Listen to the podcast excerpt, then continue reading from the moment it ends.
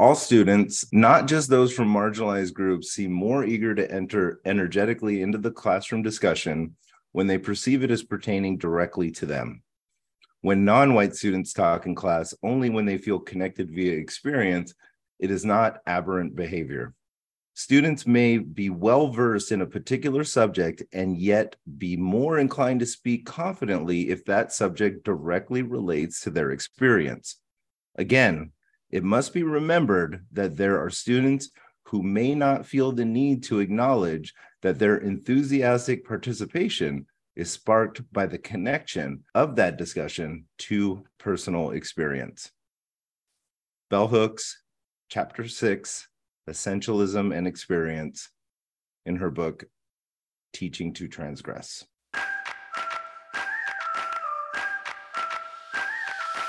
Welcome to season four of Safe Topics. In this series, we're talking about books and other things. Yes, other things, but we're going to go deep on some books. Not like a full book review, but like a chapter by chapter review, which I guess adds up to a full book eventually. yes. And we're going to talk about anything else that makes us think about how we teach and why we teach. And we want you, the audience, to join us. Listen for details about how to do that at the end of this episode. All right, here we go. So, personal experience in the classroom, Curry.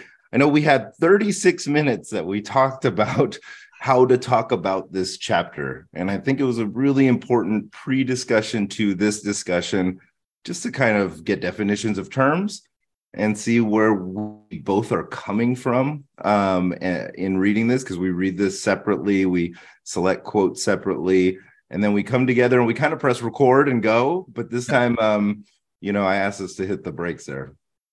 Yeah, yeah, and and and there's a few reasons for that, um, which we can lay out. Um, one is the just the term essentialism. Mm-hmm. Um, we're reading that term. You as a sociolo- sociologist, me as a mm-hmm. compositionist. Uh, we are here in 2022. so, right. what is hooks and and Diana Fuss, who's who's mm-hmm. a, a big part of this chapter what are they doing with that term? What are you and i doing with that term? So that that's something that we want to clarify.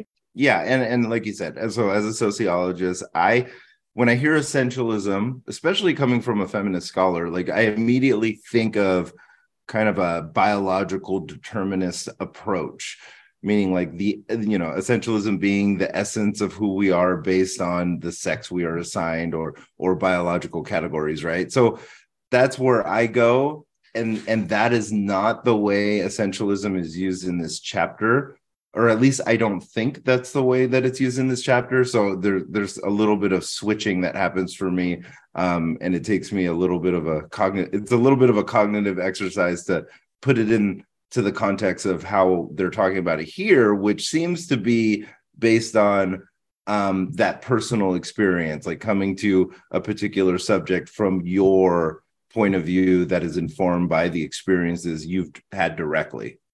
Yeah, yeah. yeah.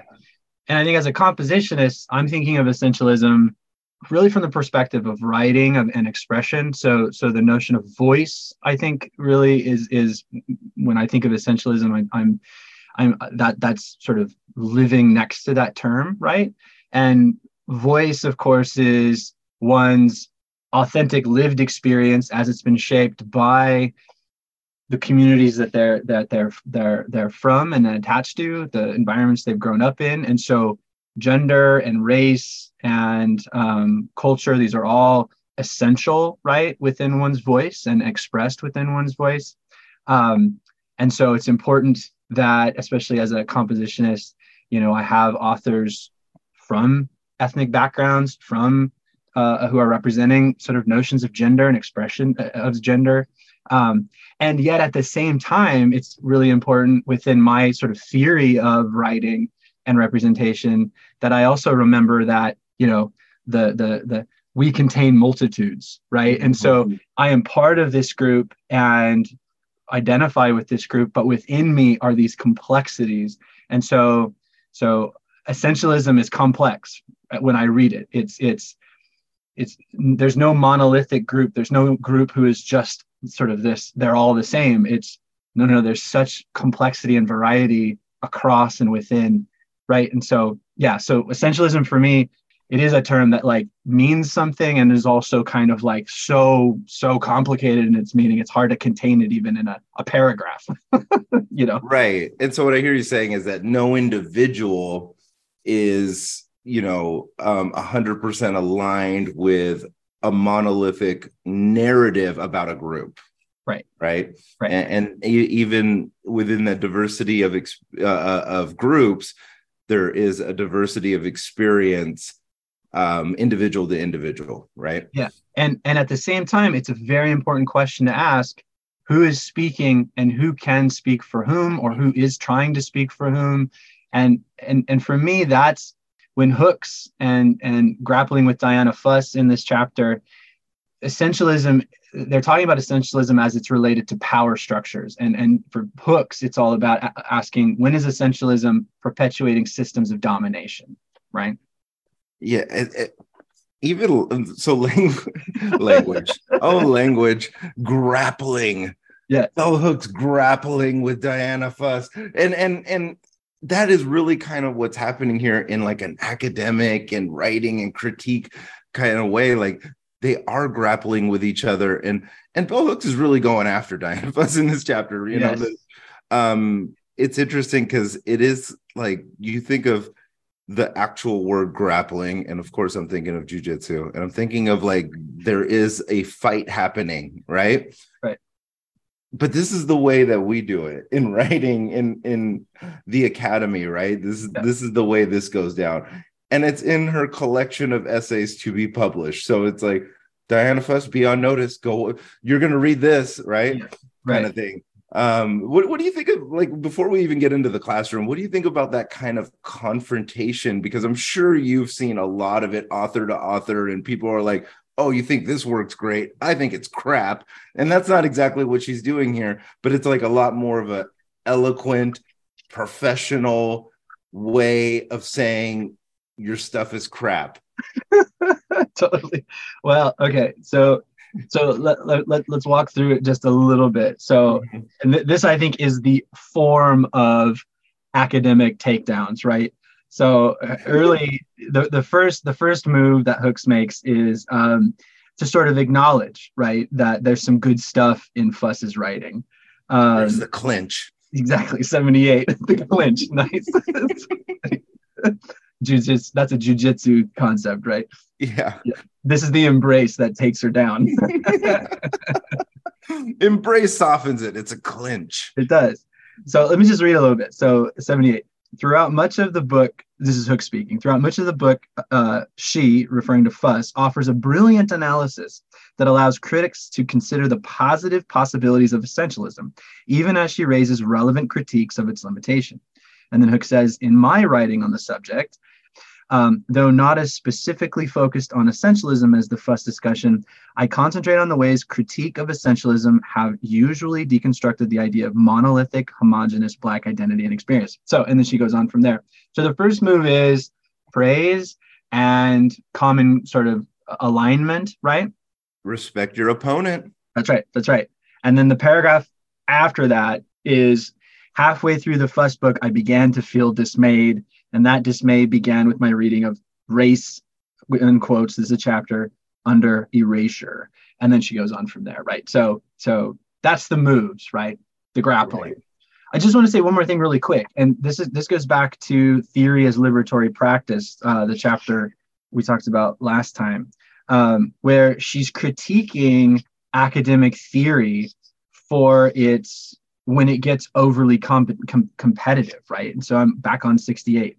Mm-hmm. One of the mm-hmm. uses uh, these individuals make of theory is, in, is instrumental. They use it to set up unnecessary and competing hierarchies of thought, which reinscribe the politics of domination by designating work as either inferior, superior, or more or less worthy of attention. Um, and so I think that's that's kind of what I had in mind when I read this chapter because Bell, Bell Hooks is engaging in that sort of academic takedown, right? And she is hooks is positioning her thinking as offering us a better framework i'll use that language than or more or more yeah or more a framework mm-hmm. than than fuss is offering but but I also want to just so she's doing that, but I've also read her in her last chapter mm-hmm. critiquing that. So so I think Hooks is doing more in this chapter than just that my theory is better, so publish me, right? Yeah. There's more she's trying to accomplish here, and and and and so we'll get into those passages. Um, she is deeming this worthy of attention, yeah. obviously, right? right? She dedicated a whole chapter to critiquing it. Yeah, that means it's worthy of attention. Right. It's worthy of attention in the way that I want to see what's missing here, right? Yeah. And, and plenty of people have done this obviously with hook's work as well. And um, this is what's always going to happen right? This is this is the this is the essence if you will of a literature review. Yeah. you look yeah. at what's been done yeah. and then you say but here's what hasn't or here's what may be missing or if we do that again are we going to get the same thing? Right? Exactly. Um and and so kind of I want to bring it back with with the critique, with another kind of move that that um, Hooks makes to talk more about the actual like classroom experiences, and then I'll have a question for you. So, cool. in the book here, um, back to chapter six, Bell Hooks writes, Fuss makes the point that artificial the, the artificial boundary between insider and outsider necessarily contains rather than disseminates knowledge while I share this perception, I am disturbed that she never acknowledges that racism, sexism, and class elitism shape the structure of the classroom, mm-hmm. creating a lived reality of insider versus outsider that is predetermined, often before any class discussion begins. Mm-hmm. Okay, so with that there, insider and outsider, mm-hmm. who can talk, who can't, Mm-hmm. Who is this space for, and who's passive and who is active in the space? I think we're getting down to those type of brass tacks, if you will. What what is your experience in in first in teaching and and seeing the obvious insider is you, but when you are observing the way that classroom discussions play out especially i think in the beginning of a semester yeah um are you seeing this? Are you seeing a clear distinction of the insider outsider dichotomy and then also those other factors that that bell hooks really um, asks us to bring in racism sexism class elitism and how they shape the classroom? Do you see it shaping the classroom? Oh yeah. Yeah. Yeah. Okay. Early in the semester first class i really do try first class i really do try to have discussion. I really don't just sit there and read the syllabus I have students get up and write on the whiteboards. Um, I try to make it the in welcome to what this experience is going to be like, right? That's how I try to actually do that on the first first day of class. What I tend what I notice is if we're just sitting in seats and I ask a question and it's kind of that cold start, the students who do participate are students who are identifying, I'm going to just assume this, identifying with me mm. uh, on that kind of initial level. And what that might mean is they're perceiving in me some kind of shared shared experience or shared right. Maybe it's they're, they're white and male, and I do have white men talk pretty quickly in the class. Um, so it's cultural, is what you're saying. Maybe it's cultural. Yeah. The other, so when students of color and and women speak in my class really early on, the kind of discourse that I perceive initially about them is a, they are comfortable with the English class, right? They are comfortable with that sort of seminar Socratic discussion format. They've had some positive experiences, I'm assuming, in that. Um, they, they, they, they feel equipped, meaning they've gone through some kind of positive, all in quotes, training, right, in an mm-hmm. English class where they they know what's going to happen next. They can anticipate, so they feel confident. The students who don't are going to be are, are and again i'm assuming students mm-hmm. who are mm-hmm. not identifying with me at a discursive level and or a cultural level right um, but, but, but back up to that second group so the, yeah. the ones that are you know saying the english class so is it uh, now i want to know if it's english class specifically how but then and and why but then if it if it's college going subculture right so yes. college going culture yeah. generally is right. is that more of what you think it is, or is it English class specifically? And then how would you know?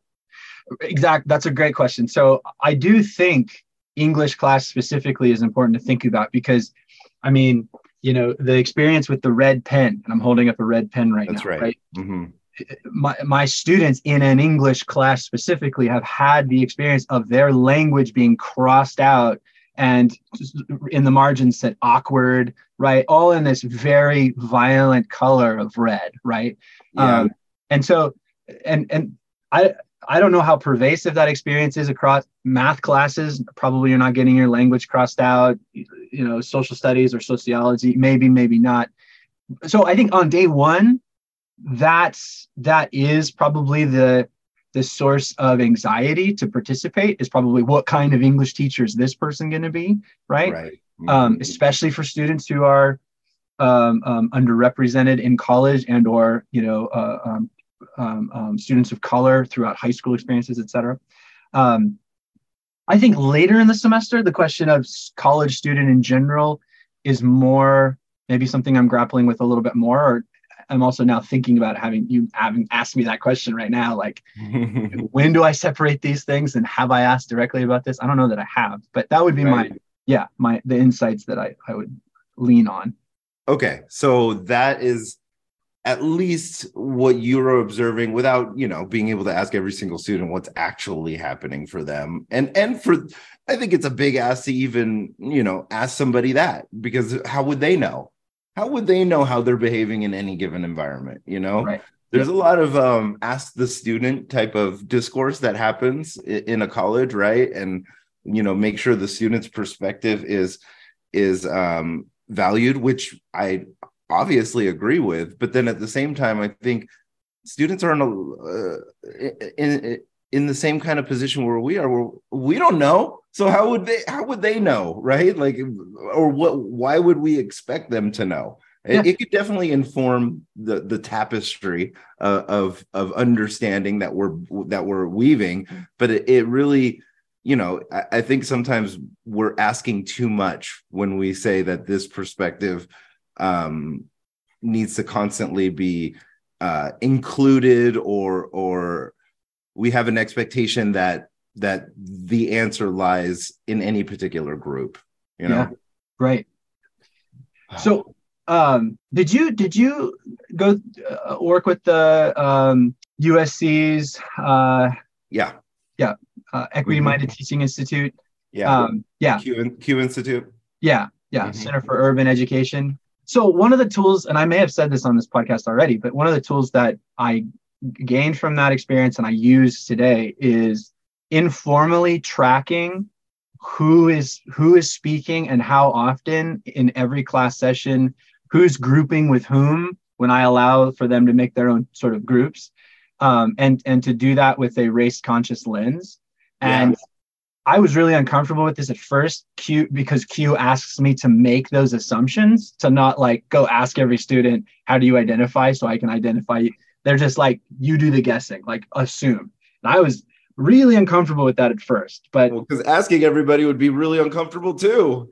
Although I I've been in seminars with with CUE folks who are like, no, on first day when I have students talking and it's mostly white students, I say, I'm hearing a lot from my white students, and I would like to hear for more. Like, I would like to hear more black voices, please. And I'm like, damn, I, I'm not there yet. I, I'm not. Yeah, I that. I'm, I'm I'm totally comfortable doing that, but I am not going to do that. That's what I'm going to say. Yeah, yeah, yeah. I anyway. So let me. So this is good. I'm glad that we're sharing, kind of processing this a bit with each other. But but what I do find really powerful about this tool is it checks my feelings as the professor as I exit the room because so often I'll leave a class and go, damn, that was an amazing class session. I felt like everybody was engaged. It was a rich discussion. But then when I check this informal tally, I'm realizing, you know what? Actually, only six students were mostly talking, right? Mm-hmm. And those six students are of this particular group. And when I first started doing that, I'm like, oh man, I I do not see my classroom clearly, right? I, I'm seeing this through my own filters and my own emotions and my own hopes and biases and things. Um, so there is something to there as as hooks and even as fuss kind of introduces there are positives to be gained by by thinking about essentialism right um, with regards to students identities and lived experience et cetera uh, uh, to make for a more inclusive classroom. At the same time, okay, so let's say you leave the classroom and you're like just on cloud nine, you're like, oh, that went really well. What it really is, is you feel excited about the engagement that you experienced however limited that may be right like you yeah. you you don't see the full picture now what i would be careful with is the over analysis of of the situation to yeah. the point where you are no longer excited what does your excitement say that class is going well and you bring that into the next class session and that energy? Is that energy going to be maintained after analysis or is it going to be dismayed after analysis? Meaning like you go back and look and you're like actually it was like four students that were really engaged and and two of them were white males. And you know so it, it was very like it's not what you thought it was. Now does that impact your does does that affect your attitude and, and the way you feel about that class? And the reaching for some sp- specific uh, result intentionally and very much uh, you know almost forcing it. Now does that hurt the classroom dynamic? Whereas having you in a good mood and thinking good about the classroom may be something powerful to help everybody feel better about the classroom experience. Of course. Yeah of course. Yeah. and that, that's that joy right? That that just essential joy that i get when and we all do like you ask a question and a student says an answer and you're like yes yes. That's like yeah. you know just and i'm i'm in, i'm joyful not because they the, the answer is now given to us. It's because you participated. It's because you got out there and you're part of this right so yeah no i i hear you what do you think about revealing that to the students though like yeah. hey i learned this in this institute i'm tracking this this is why I'm tracking it. Here's the historical data, contemporary data. And, and what do y'all think about this? Because I think that can go like one of two ways. I mean, if if if the discussion isn't it, it could be really fruitful if f- folks are like on board and like, oh, that's cool. And then that might even promote and encourage some folks to speak up yeah. because now that which is weird because I think they may have this like obligation or responsibility of being representatives of their group. Um, and it may have some white male students or white students like pull back a little bit, which these are not bad things, but they are things.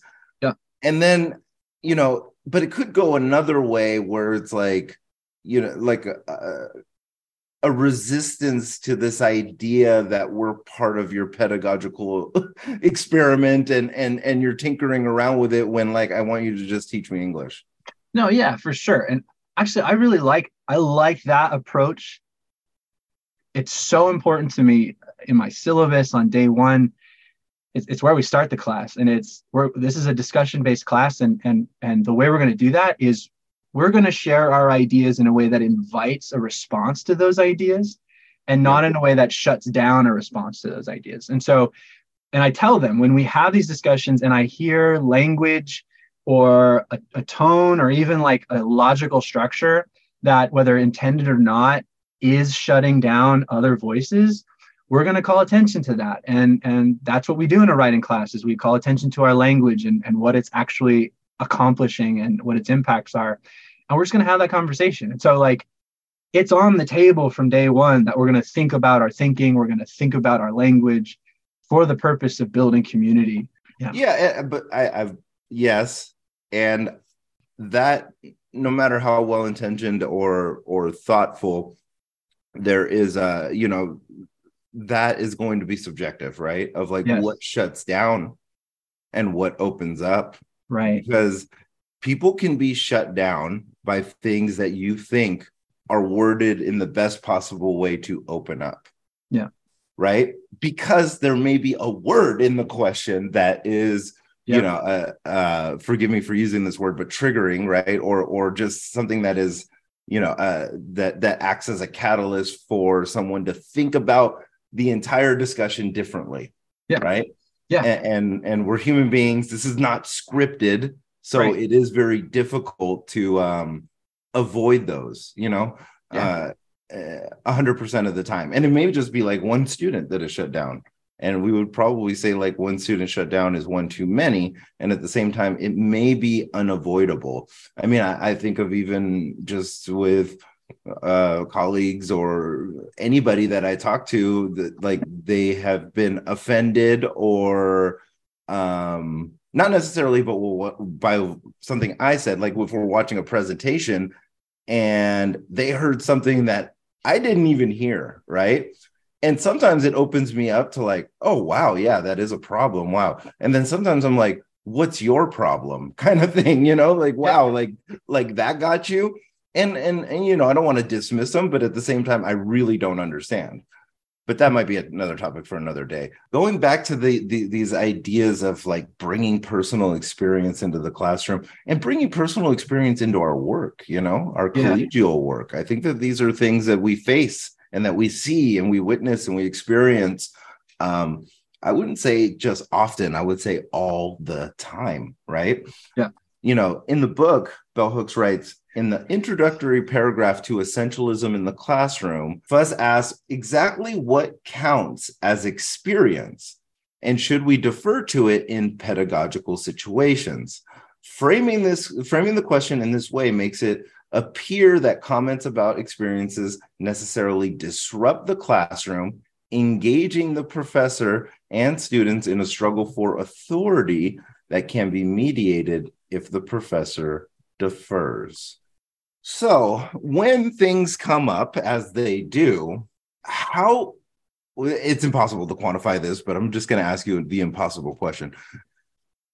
How do we know the extent or the appropriateness oh these are hard ones uh, of like when a personal experience is is disclosed and expressed in the classroom to either counter or support whatever the lesson is whatever the discussion topic is. Um how do we know how much to include that into what we're doing? And or is it a or is it a disruptive thing that you know i i guess hold on let's think about it this way. Student yeah. shares something right yes. And it, it's obviously in opposition to what is let's say they're like oh implicit bias right? So implicit bias this idea that um you know we all have implicit bias and it's based on our experiences and we may feel like have a, a, a stronger positive association with some people from some groups as opposed to other people in other groups. Now somebody says well I don't really think that exists because in my world, you know, I have friends that are black and and um, um, Latinx and and I have male friends, female friends, men, women, trans folks. So that really isn't a factor for me. I don't really have implicit bias. I don't believe in this idea. Now that's that that is coming from personal experience, is what yeah. the student's saying. Right. Now, how much of that is um disruptive to the discussion and how much of it is to be included in that discussion? How do we facilitate that as professors? What do we do with that?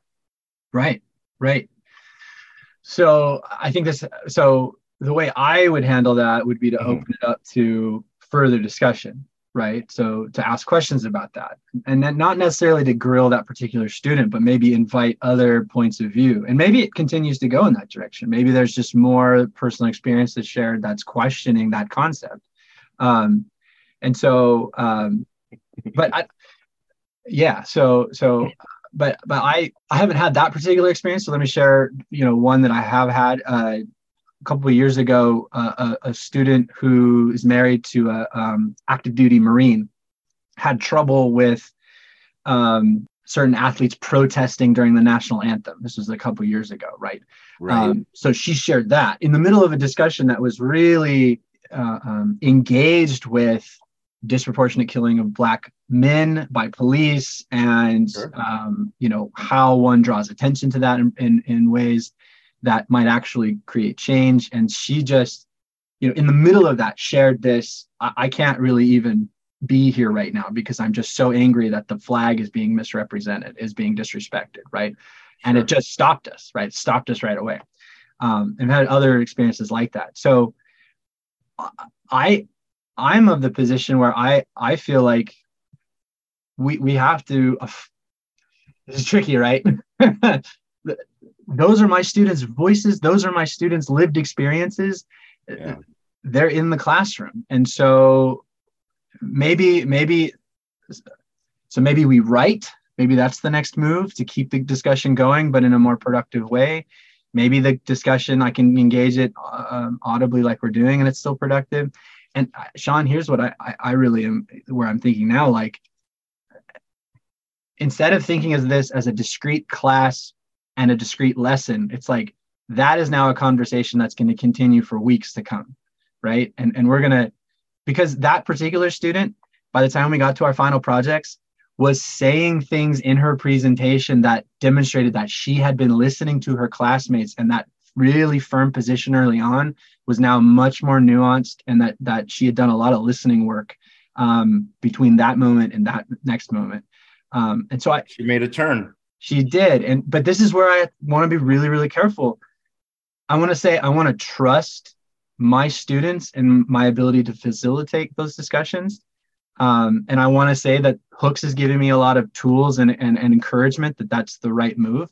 But I also want to acknowledge that I'm a real tall white man in front of the classroom. And if I sure. say wait, we tend to all wait. Um, um, mm-hmm. You know what I mean? And if, and if, yeah, so I've got a lot of privilege in that classroom. Um, and and I don't want to sort of say that this is the way we all should do it, right? That that my experience is very specific. Yeah. Yeah. It sounds like she made a turn, but you know, you can make a turn without necessarily making a U-turn, you know. Right. Right. Um, maybe holding on to some of those beliefs, but at the same time, you've added some more things to uh to your own understanding, right? Which yeah. I think is important, especially in a topic like that. I gotta say, like, I think some things that that I hear, you know, um, really intimidate or cause anxiety um, for professors when certain topics come up or students say certain things like what you're talking about or what with what we're talking about here um, especially in opposition to the lesson the content or or something that is kind of going against the grain in a lot of ways in, in a classroom, especially at a college. Those are my favorite moments. I look forward to them, right? And so I kind of have a different way because yeah, that's kind of where my problem solving and I feel like the the best use of my skills comes into play, right? Yeah. yeah. Um, because when you said it's tricky, I always think, you know, you could validate. Uh, I, I, say it all the time. I've said it on the podcast. Validate what they're saying without agreeing to what they're saying. You know. Yes. And I think that's a really important um, tool for for instructors, a pedagogical tool, because again, it's not shutting them down, right? Exactly. It's opening them up to more. Right. Right. It, that that's actually what it's doing. And so, you know, in the case of the student that you're talking about, I'd be like, yes, people feel like disrespecting the flag is a bad thing. That's true. Yeah. And what what are these athletes thinking when they're doing this as opposed to how us as an audience uh, is receiving it? Yeah. And it is true that as the audience we get to decide how that lands for us. And if you view it as disrespecting the flag, you're totally entitled that, to that but do we understand what the athlete is thinking when they're engaging in that behavior? And does that help us in our own understanding of what it means to respect or disrespect the flag right? Yes. Yeah and if the athlete's exactly. like it's not about the flag. Right. I just while we're singing this anthem that represents our culture and our values i feel like some of our values we've gone astray from those or yeah. we were never really on track for those. And you know i don't feel as accepted into this society. So this symbolism and this ritual of you know really affirming our values i'm not on board with that because i feel like my group or the group that i care about is not being treated fairly and is in fact being killed.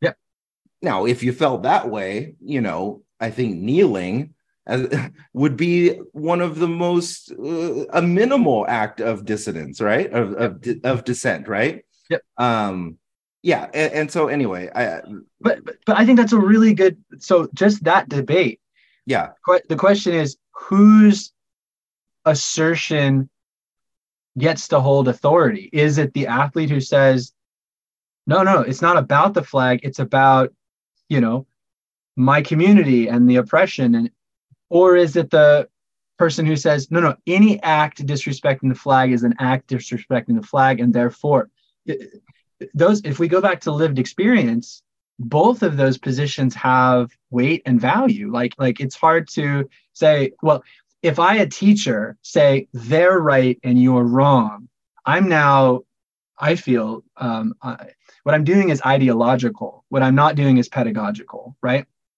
Right? Because especially in an English class, the debate, the debate from these two perspectives is what's most important. And the listening, what you just talked about, the getting to the point where no, no, okay, let me let me let me hold back my assertion and let me listen to this other lived experience to illuminate to make more complex my own positions that's the move right but I think there's also a discussion of the commodification of agendas, right? Because if, if your news network wants to frame the athlete as yeah. somebody who's disrespecting the flag, our troops, our nation, and is somebody who clearly doesn't even deserve to be an American, um, then then it's going to go one way because that that's how they're going to profit off of spinning this story to fit the agenda, which has now become a commodity to purchase as opposed to something to subscribe to based on your own ideological exploration.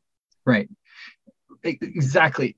And so now we're getting back into like, so why is that news network taking that sort of lens and continuing that lens? It, is it because you know profit is involved in that right and, and keeping eyeball and power and power and mm-hmm. power is exactly exactly and so in the classroom i feel like what hooks continually comes to in this this chapter is always be questioning systems of domination always be questioning systems of domination. And that takes you to some really nuanced complex spaces. It takes you to spaces where hooks herself says sometimes we can't go forward. Sometimes we have to just sit with this yearning right? This sort of desire to know and that itself is a way of knowing. Um, and it's hard it's hard for me it's hard to do that. Let me just say that right it's it's hard to even like talk about a practice that makes that concrete right but i feel well, like yeah, yeah. go ahead yeah, well, I was going to say shortly after that passage that I just wrote, Bell Hooks asked this. She says, We might ask, how can professors and students who want to share personal experience in the classroom do so without promoting essentialist standpoints that exclude? Well, that is that's quite the careful dance, my friend. So I would say, you know, maybe we don't. maybe maybe we we understand and and we set up discussions work through discussions in a way that says this might feel like someone's being excluded you know as long as it's not malicious right as long as it's not coming from some place of of anger and hate you know through the work that we do here we can we can try to get through that together right? Yeah. You know with with with some some parameters that make sure that you know uh, offensive language slurs you know egregious stuff doesn't go down right? That's the hope. Yeah. But if we don't it it, it almost feels like we are really trapping ourselves into a space where we cannot be authentic about our intellectual journey and and and what we're finding along the way and disclose that to people so that we can understand it better by being informed by their perspectives. If we are so cautious that that um our essentialist standpoint is going to be salient and exclusion is the inevitable result of expressing that that essentialist standpoint. Right. Yeah. Yep. Um and so and i think one of the things i'm struggling with here and probably shouldn't be is i i my tendency is to move towards a how how do i do this and how how do we solve this problem? And i don't think that that's appropriate. I don't even think that's what hooks is sort of inviting us to think about with this chapter i think it's more why we strive for it regardless regardless of uh, whether we've totally figured it out or we can even share it with each other. It's why why we strive for this um, to allow students to express personal experience and engage in those essential sort of fundamental markers and and um, formative experiences that that characterize their thinking about things why we why we strive to allow and validate all those in our classroom is because of what I believe about how knowledge is built. Let me just say it that way. And mm-hmm. I feel mm. like this is something else that distinguishes Fuss from Hooks. Fuss seems to be more aligned with there is truth and there's personal experience, and one must set personal experience aside to, to sort of study and listen and sort of receive truth.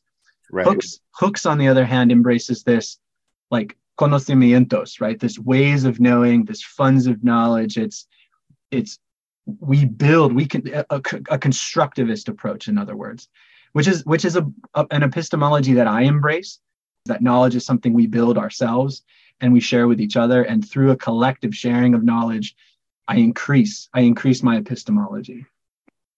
Yeah and i think professionally i embrace all of those.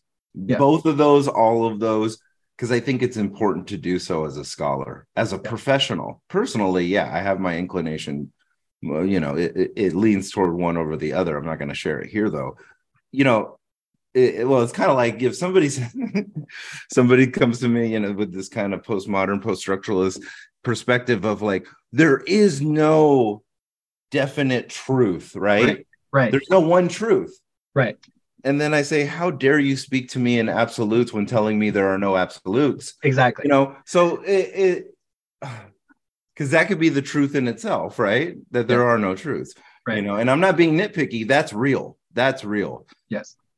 So you know, I don't buy arguments of like all truths are valid, but then I also don't buy the argument that one truth is valid and that's the one we should learn and all these other ones are just disruptions to that. Well damn it that truth should be fucking disrupted. Like that's that's the point. That's what we're here for.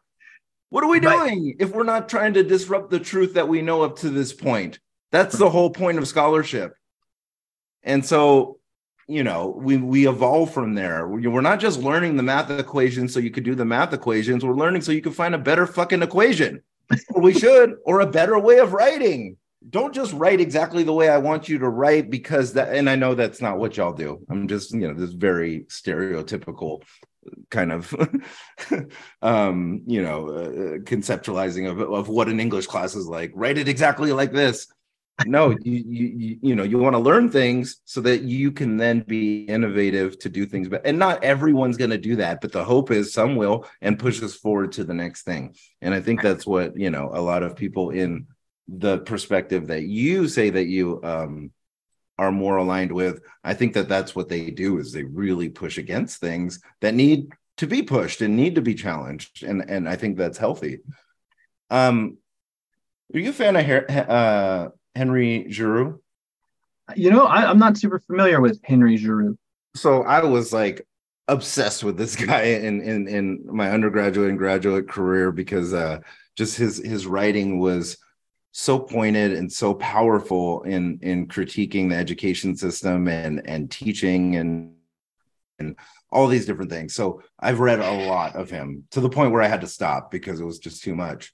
But um yeah, I, I, like what she says here. And and before we wrap up, I want to have this and then you know turn to you for a last word. So Henry Giroux, in his writing on critical pedagogy, suggests that the notion of experience has to be situated within a theory of learning. Giroux suggests that professors must learn to respect the way students as their need to speak about them in classroom settings. Giroux writes, you can't deny that students have experiences, and you can't deny that these experiences are relevant to the learning process, even though you might say these experiences are limited, raw, unfruitful, or whatever. Students have memories, families, religions, feelings, languages, and cultures that give them a distinctive voice. We can critically engage that experience and we can move beyond it, but we can't deny it.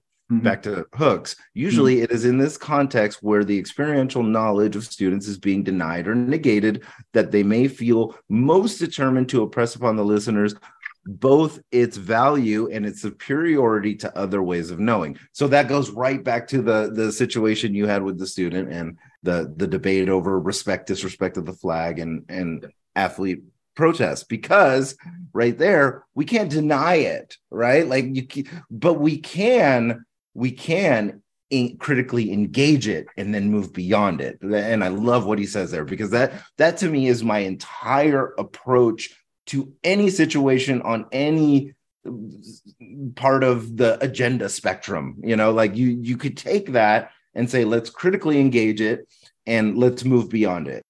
Well and, and i really so that that the phrase ways of knowing is so essential uh, mm-hmm. uh, to this to this to, to thinking about this stuff because it's it's not it's not saying knowledge is or a knowledge a fact is sort of better than another or that these have a sequence or anything. It's how we come to know things.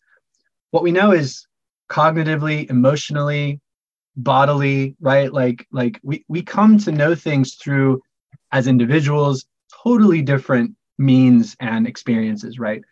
Um, we know that about learners um, sharing knowledge receiving knowledge right? So ways of knowing is is vast and complex and and and and it's really core to this chapter. Um, and it's important and, it's important but even bell hooks says that she is troubled by the term authority of experience. Yes. And yes. i think that's important too yes. that there are personal experiences they are part of the knowledge building and knowledge sharing and they are important. Actually like you say they are essential.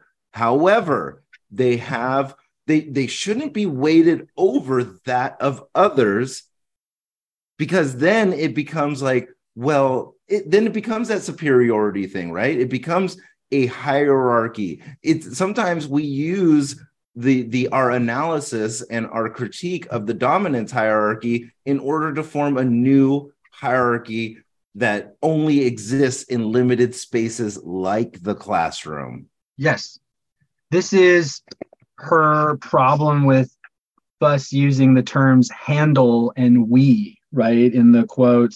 That's right. Fuss raises the question, how are we to handle students? And and this sort of the and and Hooks really zooms in on those two words. Handle suggest images of manipulation, and the collective we in this in this phrase is the sort of assumed unified pedagogical practice shared by other professors. It's this right? Like, what's the toolkit for me when this kind of student says that kind of thing? I get to handle it so we can get back on track, right? That's the, or I have to deal with this student. Deal with exactly. Yeah, that's another one, and I think I've been guilty of using that term, but it I feel it when I hear it, you know, or I read it. I have to deal with this situation, deal with this student, deal with this colleague. It's it's very dismissive and it definitely positions yourself as superior to the the the subject right exactly and it's going to be something that teachers feel all the time for so many different reasons and so many different circumstances it's we are in week 15 and you have a final coming up and i've got to get to this so that you know it. I've got to deal with this. So we get mm-hmm. or I have a you know this this sort of what I believe about society and and and inclusivity and diversity. And I have a student who's disrupting that or threatening that or threatening me. I have to deal with that right? Like to all kinds right? So and and and I'm not saying that those are bad or that those are equal um, what I am saying is again, Hooks is asking us to be always thinking about systems of authority, systems of domination. What she's calling us to is teaching to transgress, right? Uh, uh, uh, theory as liberatory practice, education as a practice of freedom. And when we deal with things, we immediately reassume that position of authority. Sometimes we have to. Let me say one more thing. Hooks, right around where you were reading earlier, uh, on the page after, Hooks gives us this framework of analytic and cultural spaces. This is something that came up super early, way back in, um, in uh, engaged pedagogy, that sort of and statement. But on mm-hmm. 89, she says, if I bring to the class only analytical ways of knowing and someone else brings personal experience, I welcome that knowledge because it will enhance our learning. Right? Mm. And and and and this is what I want to say, Sean. When we create a class, when we strive for a classroom community where we all trust each other and we say things wanting a response to the way we say things, I can share a lived experience that sounds like it's essentially exclusive of a lived experience that you share. But within that community, within that framework, the fact of you saying that forces me to analyze the, what I just shared, right? And yeah. together doesn't doesn't deny it and it's not going to erase it. It shouldn't erase it, but it's going to give me an, a framework. Just the fact that you shared and I shared within that community I now have a framework for thinking about my lived experience, right? That I couldn't have had otherwise. That's right. And that's only possible if I trust you and you trust me. Um, I think any other way we just start to handle each other or grapple with each other in ways that are more hierarchical. Yeah. Right. I, uh, this discussion, this discussion really makes me think about the the the role that the need for control plays in all of this and the ego, you know? Because if I share a personal experience and I want to control the direction of the discussion and my ego is driving the message, then it's going to be a competition at that point, right? Yeah. yeah. It's not a collaborative endeavor. It, right. It's it, it's very much fueled by competition of like I want to be right I want you to think about it this way. And I want you to know that I'm right in thinking about it this way. Yeah. And this is why. And because this this happened to me or I think you know, I learned it this way and you should you should respect that. Now, that can go as far as that, but then when it crosses over to that need for control where it's not just I want you to respect that because I think we can get there, but it's I want you to adopt that now that's how I want you to think about it. Right. That's where it becomes dangerous. And that's why we have to really examine ourselves because with the role of professor, however limited the authority is, it's there. And we can assert that kind of authority, and some will succumb to it, and Absolutely. some will resent it and hate it. Absolutely. Right. Um, and so that need for control, I think, is something we we always have to be mindful of because it may come from us it may come from students it may come from you know all of these different things but that is something that drives i think most discussions yeah it it makes me wonder if there's a difference and i don't have an answer to this and i've been thinking about it for a little while but but i, I definitely not resolved this thinking it makes me wonder if there's a difference between classroom management like hmm. late work or show up on time or, or decorum sure. or whatever. Is there a difference between that and pedagogy? Is pedagogy, in other words, fundamentally not about classroom management? It's not about control. Pedagogy is about a theory and philosophy of how we teach and how we learn. And classroom management is just sort of maybe an apparatus that a pedagogy uses. It's a toolkit that pedagogy uses, but but they are different things. In other words, and, and, this is the question I have. Mm-hmm. Do I think in classroom management and make a mistake in thinking that that's my pedagogy and haven't yet really adopted or gra- or, or developed a pedagogy right like because because then i am teaching just about control that's all it is it's just we got to learn this here's how you learn it here's how you do it on the test here it is which is and again, I don't know. Maybe maybe this is a false binary. Maybe they are, of course, mixed. But well, you you know, I'm going to say they're mixed. But the the the the we did a whole podcast on this, the house and the home thing. You remember? Right. So this is what it is. Is like the there are certain policies for my house, right? Yeah. Like I have to have certain things. I have to have this many, you know, uh, uh, carbon monoxide uh, detectors. I have to have certain uh, you know smoke detector let's just put that as an example right right and so there are and and there's zoning and uh, permitting issues right like all of that i need to be aware of those are the the formal setups of the home of the house house now when we think about a home that's how we live right so i think of like the house being the classroom management and then the home being the pedagogy right yeah now in my home, we might be like, we are bakers. We like to bake goods, right? We make cookies. We're we're always baking something. That that's what makes our home. It makes it warm, makes it smell nice. We we really associate with those things, right? There's like you know pictures on the wall of like cookies and stuff. So anyway, in my home, when we're baking cookies, something might go wrong. Now yes. there's a little bit of uh the, the cookies are burning. Yes. There's some smoke Right. classroom management is that fire detector or that smoke alarm. Yeah. It goes off. Thank goodness I had these policies. It warns me that I got to do something right to to uh reestablish the home feeling, right? It turns into a house real quick when you got yeah. to address smoke. Got and it. it goes back to being a home, and then it could be a memory of like, remember we had to do that. Thank thank goodness we had those those um you know precautions in place, and and we're following these policies. Boom, same thing in the classroom. Something happens. Our pedagogy, we're like, we teach this way. There's a disruption to that, or something that is severe that we need to address, not deal with. What we need to address. Well, then we fall back on the policies. We fall back on the classroom management, right? So yeah. that we can course correct and get back to the pedagogy.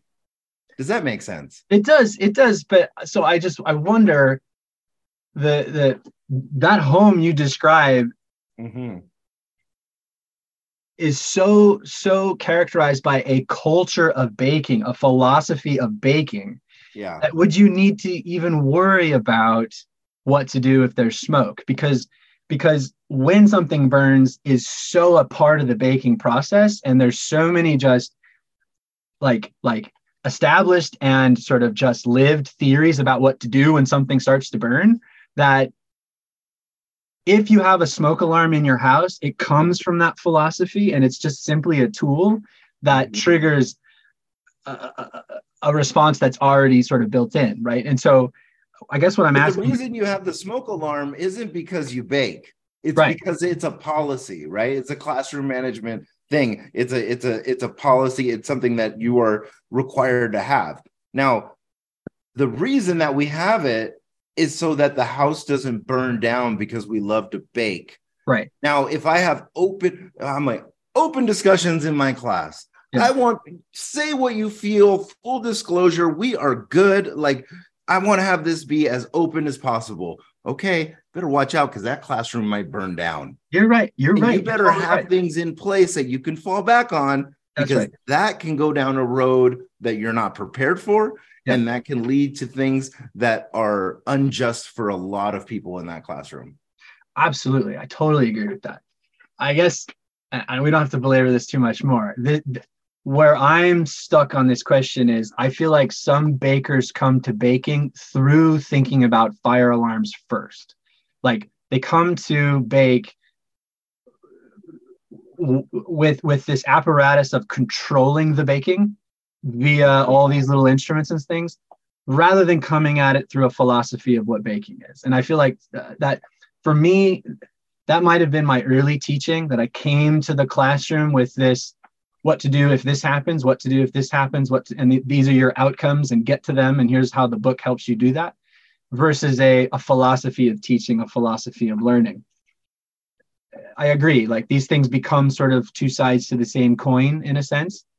But but when, when I think about Hooks's call to, to question our authority, systems of domination, and how do you how do you validate lived experience and and and and consider it both beneficial and promising as well as problematic, right? Like she she I, won't read them, but there's at least two stories she tells in this book or or sort of hypothetical she offers where it's just her pedagogy and praxis, where it's her asking her students questions about something that's introduced and just, you know, pedagogically, she's managing her class, not administratively. Let me just say it that way. Yeah. I, yeah. I, I feel the same. I feel like that's what I do. It's just when things, certain things happen, I'm glad that there's those other mechanisms, formal mechanisms to back me up. Yeah. No, I, I yeah. yeah. And I'm not, I, thank you. I'm not dismissing those. I know how. No, I know you're not. I know you're not. You're just trying to find the line and like, yeah. like you know, uh, yeah. I'm I'm definitely at an abstract level right now. If I go back down to the actual praxis classroom level, I'm I'm I'm I'm less unsure about how these things tangle together. Um, but yeah, yeah. Well, I, I think that's why we just we appreciate a diversity of instruction of like different instructors approaching it in different ways because uh, I don't know. I, I think I need more of your thinking in life because when that when that when that um smoke alarm like goes off and it's like tell it's like beeping because the battery is low I just take the batteries out and then it sits on the counter for a couple weeks. So that's not good. so I'm not the kind of baker that you're you're talking about. I'm the kind that's like I like cookies, and then if the smoke comes, oh no, right. I, I need someone else that's more responsible in that area. Of course, yeah, and and the reality of you know of our classrooms is just the whole world crashes into our classroom in so many different ways that we just can't control or even anticipate or, or do anything with pedagogically right so i yeah exactly i i hear that um there's some parts of this chapter i don't feel like we totally got to um uh, which I think is okay uh, for this this podcast. I think I think we can probably in the chapters to come do some looping back. I do want to I do want to just my final thoughts that I want to share is that I'm I'm really humbled reading this chapter, talking about this chapter, and all, uh, for lots of reasons. But but but one reason I'll say, just I'll name one. I feel like what teaching transgress to transgress is for me is like an invitation into Bell Hooks' office hour, where she's telling me about her lived experience and she's telling about me about her teaching practices and she's telling me about her pedagogy and i'm just some things are, are giving me tools. Some things i'm just listening to um, um, uh, and wanting to think about. And i just and and you know i've been teaching for 15 years and bell hooks is telling me things that are really lighting my mind on fire and also humbling me um, um, just equal measures right? Um, and this chapter in particular is one in which um, I almost wish we weren't doing this on a podcast because this is the one where I just want to read it, think about it, read it, think about it, um, um, because there's just so much for me to learn and listen to here. Yeah, and I'll just say that bell hooks has shaped my thinking about teaching and learning since the beginning of my academic career. Um, and, and continues to do so. What I appreciate most is not even the content here. What I appreciate most is in an age where you know we can get a 20 minute summary of this book. Here's the most important things right? Or a 5 minute read on on the entire book. Yeah. That we are going slow. Right. And that we're going chapter by chapter or sometimes grouping a couple chapters together. And in doing that, we're really we're really getting to experience something that I think is becoming more and more rare, which is a slow read of a good book. Right. And that I really appreciate. And then to kind of break it down, you know, select passages and and, and elaborate um, you know, our own interpretations, our own feelings that that come up um, based on what we're reading I, I think is a real gift in in, in a time where uh, if I'm asked to read something, I usually try to read it as fast as possible. Yes. If I'm asked to write or talk about something, there is a very concrete limit to that.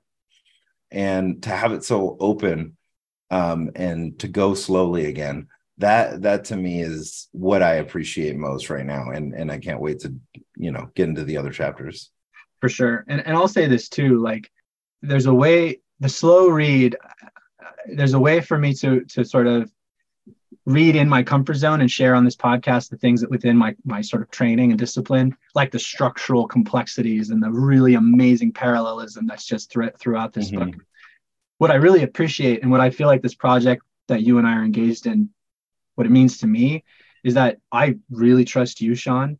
And so I can grapple with the things that are not necessarily immediately within my comfort zone. Um, and and you're loving me enough to process this with me. And I'm wanting to do love this. you, bro. Yeah, I love you too, man. I'm wanting to do this out loud and publish this because I feel like that's also something pretty rare that we don't we don't hear this sort of public vulnerable this is challenging me or i'm learning something that i can barely articulate or i'm listening to something that i really can't you know be an in- interlocutor for let me just read it. Um, we don't hear that a lot. And so i'm hoping there's some value in in others listening to this or just even just the ethos of this. I think for me if nobody listens to this that that is something i can take into my classrooms just that spirit of we're going to be vulnerable we're going to listen we're going to we're going to strive together. That's right. Very good. And I know you had a you had a quote from Hooks that you want to. yeah this is a good one to end with Yeah, thanks. Okay. All right so This is on the last page. This is a way to think about experience in the classroom. I might ask students to ponder what we want to make happen in the class, to name what we hope to know, what might be most useful.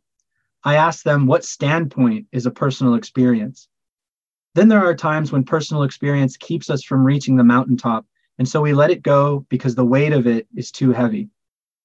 And sometimes the mountaintop is difficult to reach with all our resources, factual and confessional, so we are just there collectively grasping, feeling the limitations of knowledge, longing together, yearning for a way to reach that highest point. Even this yearning is a way to know.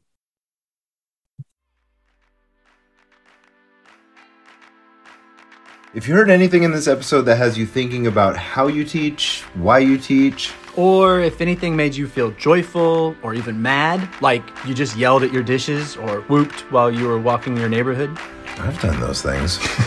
then we really want to hear from you. you can find us on the Twitter at Safe Topics. Let us know how you're responding to today's book stuff. Like, what did we miss? Or what did we totally get right? Or what questions did we raise for you? And best of all, how are you thinking about your teaching and students? We'll update what we're reading so you can read along if you want, and your feedback will shape our discussions as we go. We may even read some comments in the episodes to come. And not just the nice ones. Safe Topics is a safe setting for dangerous topics. That's right. If you like this episode, please rate and subscribe. We've never really asked people to do that before. I know. I think it's cool though. We're ready to be rated and subscribed. Yeah, and big thanks to Kelly Burnett and the rest of the Safe Topics team for editing, producing, promoting, and all the other wonderful backstage stuff you do. And thank you for listening.